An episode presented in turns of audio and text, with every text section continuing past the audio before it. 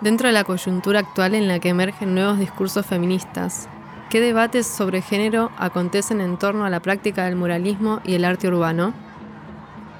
Hoy vamos a hablar sobre el género y el mural.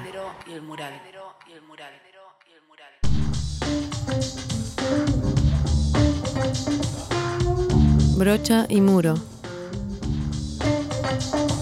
Un espacio para problematizar el mural. En la conducción somos Caro Favale y Milo Correch. En la edición, Pato McKinley. Este podcast está producido por el Centro Cultural de España en Buenos Aires.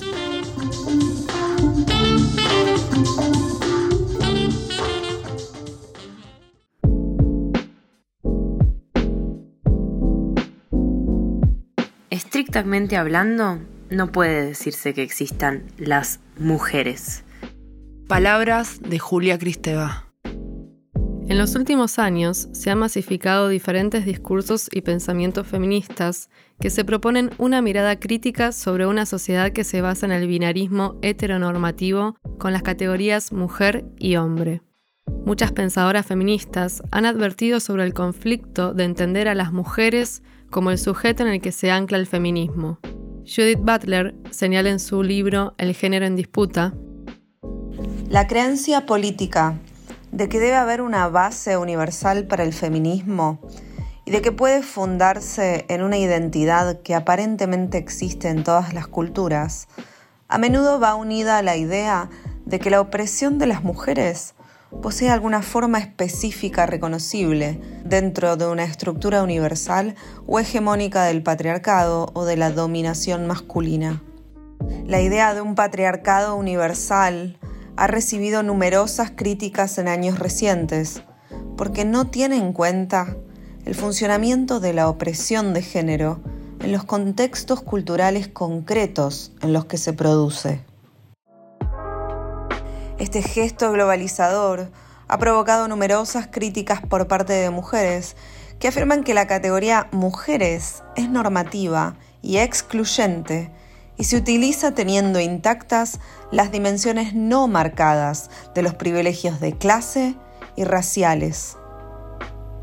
Es decir, insistir en la coherencia y la unidad de la categoría de las mujeres ha negado, en efecto, la multitud de intersecciones culturales, sociales y políticas en que se construye el conjunto concreto de mujeres.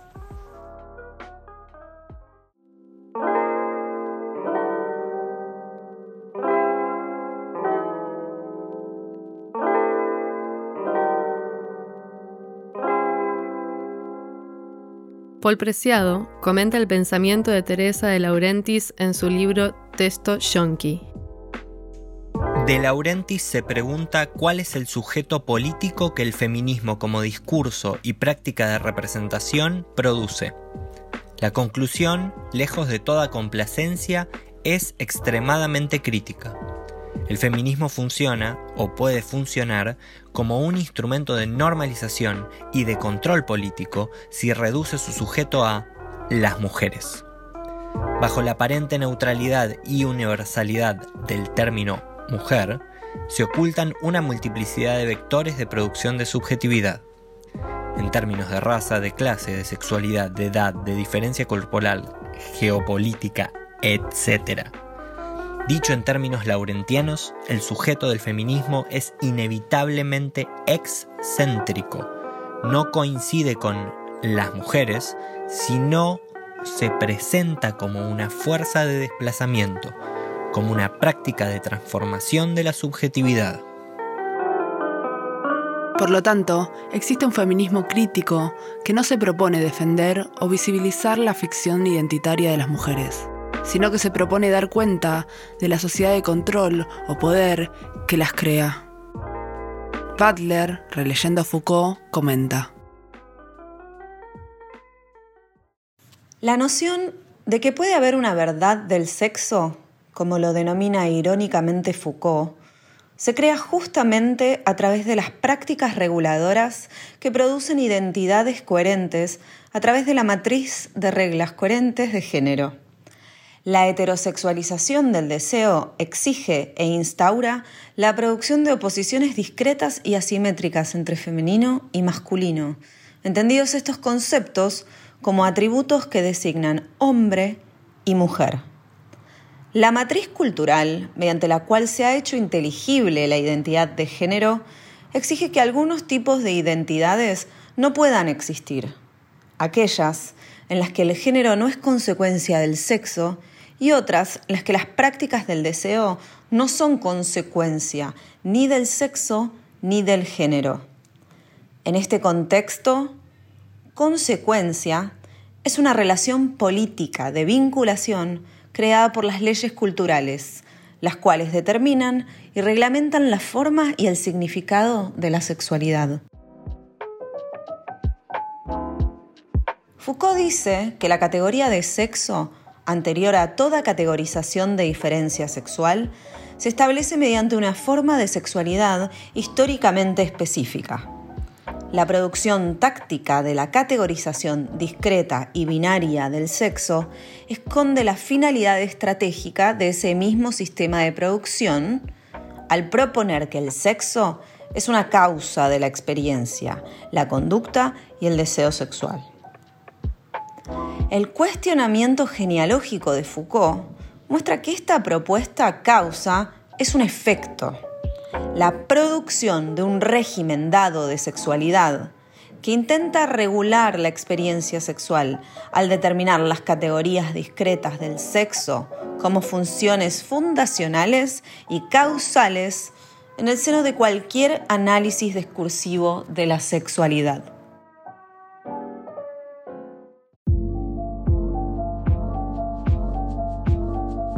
De este modo, este biopoder que produce identidades estáticas, binarias, desborda el dominio de lo jurídico, del ámbito punitivo, para volverse una fuerza que penetra y constituye el cuerpo del individuo moderno. Este poder no se comporta como una ley coercitiva, como un mandato negativo, sino que, más versátil y acogedor, adquiere la forma de una tecnología política general, transformándose en arquitecturas disciplinarias, textos científicos, tablas estadísticas, cálculos demográficos, modos de empleo, recomendaciones de uso, calendarios de regulación de vida e higiene pública. Las dinámicas del mural o arte urbano no son ajenas a la taxonomía binaria del biopoder. Las ficciones somáticas de mujer y hombre en Occidente suelen marcarse como dos campos semánticos diferentes, considerando a la mujer como quien ocupa el espacio de lo privado y familiar, mientras que el hombre es quien se ocupa del ámbito público y político. Por ejemplo, después de la Segunda Guerra Mundial en Estados Unidos, se inició una campaña explícita para redefinir la feminidad y regresar a las mujeres, que habían ocupado los puestos de trabajo durante la guerra, a su casa. No es casualidad que hayan sido en su mayoría las ficciones somáticas llamadas hombres quienes ocuparon con intervenciones estéticas el espacio público en Occidente, como sucedió con el muralismo latinoamericano y el graffiti neoyorquino. Los roles de género no se constituyen como categorías en sí mismas, sino que se trata de performatividades que son mutables, dinámicas y sin una relación intrínseca asignada por el sexo biológico. Judith Butler define en su libro El género en disputa. Al igual que en otros dramas sociales rituales, la acción de género exige una actuación reiterada, la cual radica en volver a efectuar y a experimentar una serie de significados ya determinados socialmente, y esta es la forma mundana y ritualizada de su legitimación. Aunque haya cuerpos individuales que desempeñan estas significaciones al estilizarse en modos de género, esta acción es pública. Esas acciones tienen dimensiones temporales y colectivas, y su carácter público tiene consecuencias. En realidad, la actuación se realiza con el propósito estratégico de preservar el género dentro de su marco binario, aunque no puede considerarse que tal objetivo sea atribuible a un sujeto, sino más bien que establece y afianza al sujeto. El género no debe considerarse una identidad estable o un sitio donde se funde la capacidad de acción y de donde surjan distintos actos, sino más bien como una identidad débilmente formada en el tiempo, instaurada en un espacio exterior mediante una reiteración estilizada de actos. El efecto del género se crea por medio de la estilización del cuerpo y por consiguiente debe entenderse como la manera mundana en que los diferentes tipos de gestos, movimientos y estilos corporales crean la ilusión de un yo con género constante. Este planteamiento aleja la concepción de género de un modelo sustancial de identidad y la sitúa en un ámbito que exige una concepción del género como temporalidad social constituida. El hecho de que la realidad de género se determine mediante actuaciones sociales continuas. Significa que los conceptos de un sexo esencial y una masculinidad o feminidad verdadera o constante también se forman como parte de la estrategia que esconde el carácter performativo del género y las probabilidades performativas de que se multipliquen las configuraciones de género fuera de los marcos restrictivos de dominación masculinista y heterosexualidad obligatoria.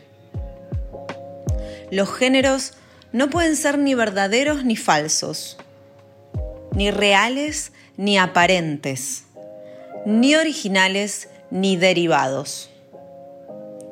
No obstante, como portadores creíbles de esos atributos, los géneros también pueden volverse total y radicalmente increíbles.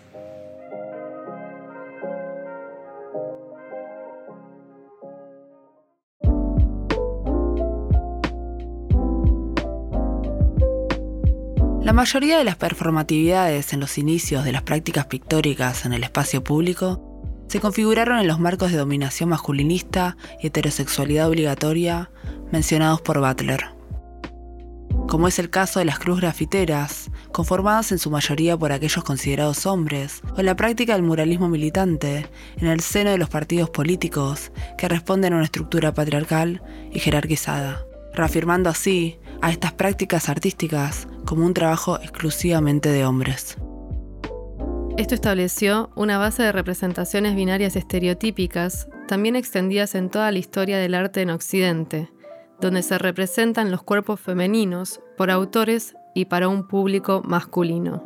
John Berger, en su libro Modos de Ver, hace un exhaustivo recorrido por las asimetrías representacionales entre el hombre y la mujer en la tradición del arte occidental, y señala que el desnudo femenino, como género pictórico, es ejemplo de los criterios y convicciones que generaron esta asimetría, mientras afirma que en la contemporaneidad se extiende a otros lenguajes como la fotografía, el cine, la publicidad y la televisión.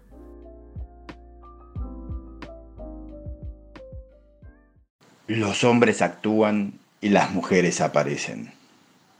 Los hombres miran a las mujeres.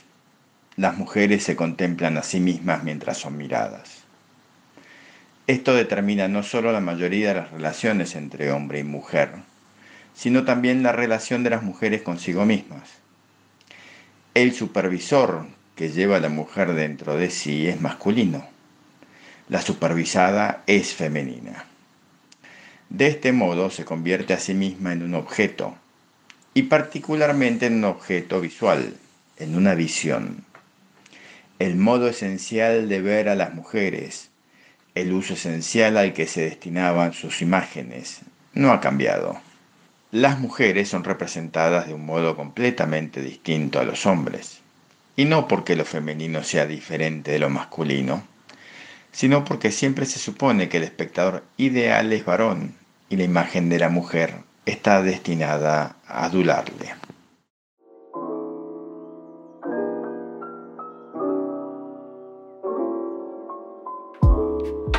En los discursos del arte urbano y el muralismo es común encontrar imágenes de cuerpos femeninos y hegemónicos exhibidos en una actitud pasiva, desposeídos de todo rasgo de poder o potencia.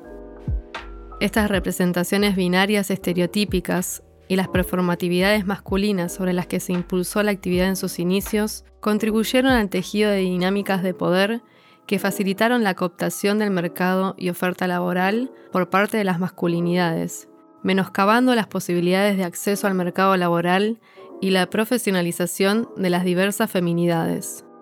Esta condición, aunque no única o excluyente, favoreció la precarización de estas últimas. Aún hoy, con una coyuntura distinta a los orígenes de estas expresiones pictóricas, los hombres son referidos como simples artistas urbanos o muralistas, mientras que las mujeres son categorizadas como artistas urbanas femeninas o muralistas femeninas. Una categorización que expresa su género como una excepción a la regla, como una discriminación positiva para compensar la dominación masculina. Estos fenómenos se proyectan también en las redes sociales. Lachlan McDowell, autor del libro Instafama, Graffiti y Street Art en la era de Instagram, señala cómo las desigualdades del medio en términos de género se reproducen en las plataformas virtuales. En los últimos años, con el advenimiento de nuevas corrientes feministas, sobre todo en Latinoamérica, surgieron diversas agrupaciones que buscan denunciar desigualdades y visibilizar el trabajo de artistas mujeres, no solo en el ámbito del arte urbano o el muralismo. Estos reclamos pueden tomarse como un punto de partida, ya que son legítimos y trascendentes en lo que respecta al logro de nuevas perspectivas y prácticas. Podrían considerarse incluso como una reparación histórica, pero en el fondo no se proponen cambiar los mecanismos capitalistas del arte, en su agenciamiento con el territorio, o sus convocatorias arbitrarias, o la acumulación del capital sino que buscan que se incluyan a las mujeres en los formatos existentes bajo los conceptos de lo que se considera políticas identitarias. Paul B. Preciado escribe en texto yonki sobre este devenir del feminismo.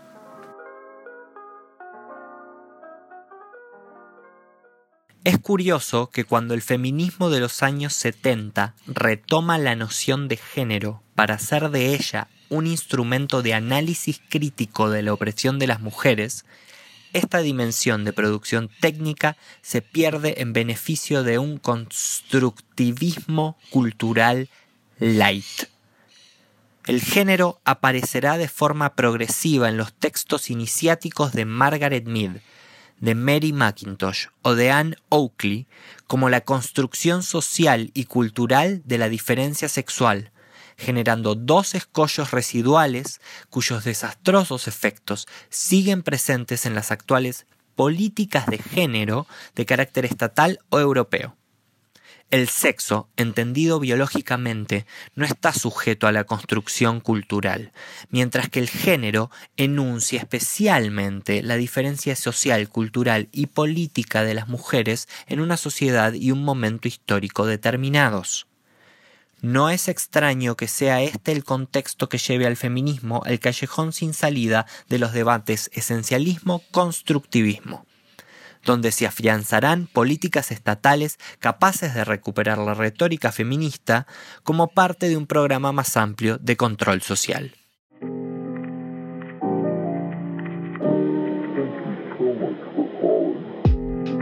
Por otro lado, Angela Davis, crítica del concepto de inclusión y del feminismo burgués, expone en una conferencia.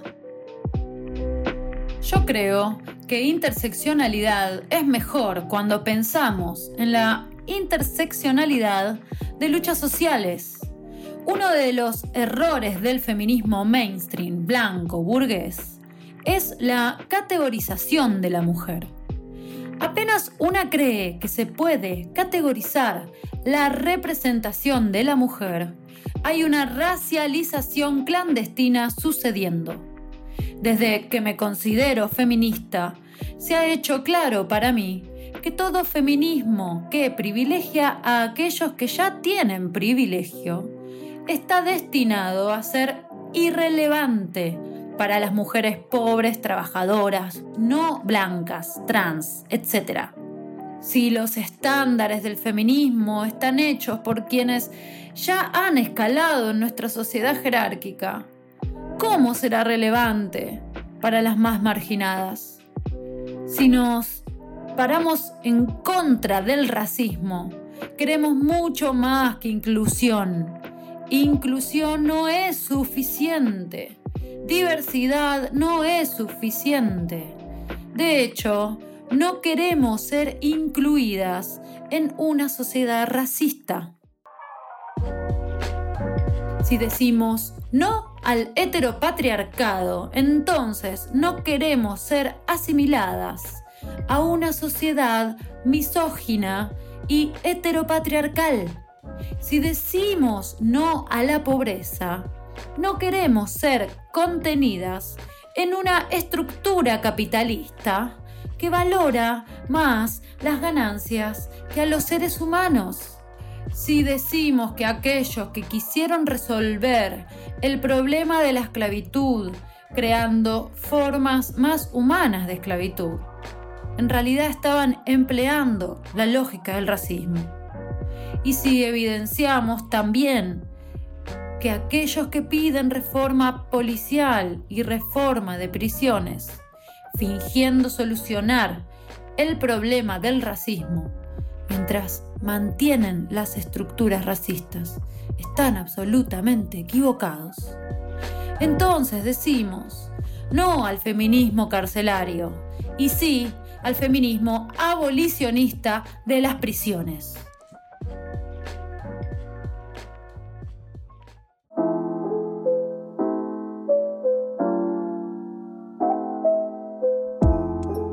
Con estas palabras, Angela Davis describe al llamado pink washing o purple washing, que se refiere a la variedad de estrategias políticas y de marketing dirigidas a la promoción de instituciones, países, productos o empresas apelando a su condición de simpatizante LGBT o igualdad de género con el objetivo de ser percibidos como progresistas, modernos y tolerantes, sin cambiar sus estructuras capitalistas o colonizantes.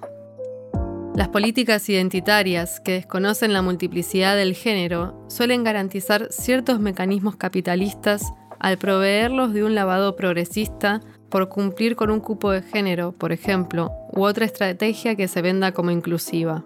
Varios proyectos de arte urbano o mural han implementado un cupo del 50% de las consideradas mujeres, sin modificar sus métodos de convocatoria arbitrarios o la precarización laboral.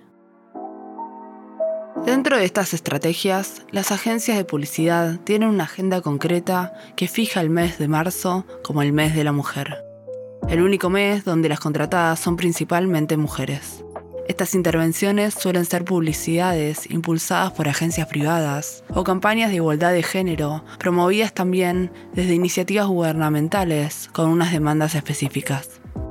Por un lado, las intervenciones de esas campañas apuntan a la promoción de una empresa o producto, que no necesariamente implica que dicha empresa se maneje en términos de igualdad de género. La composición y la temática está predeterminada y no difiere de una publicidad gráfica, pero en la realización del mural se incluye un nuevo ingrediente, la pintora y su autoría.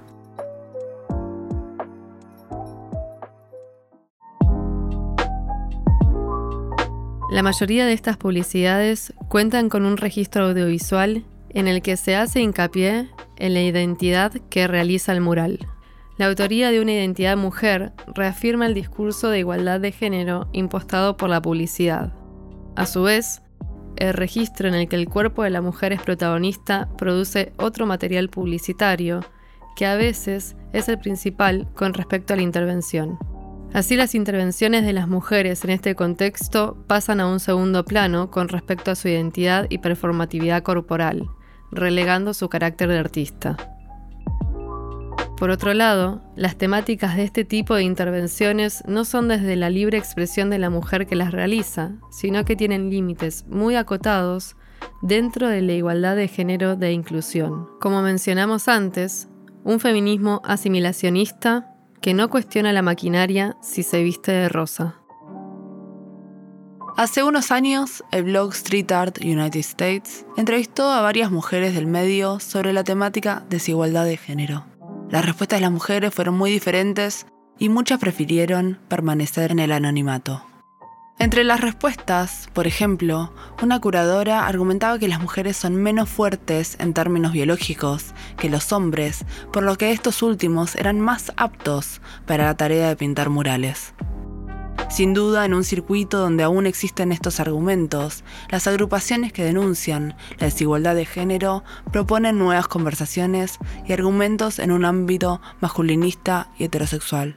Sin embargo, es necesario pensar en nuevos debates y discusiones que no reafirmen los binarismos y que cuestionen las estructuras por fuera de la demanda de inclusión en ellas. Como escribió Audre Lorde, con las herramientas del amo no se desmantela la casa del amo.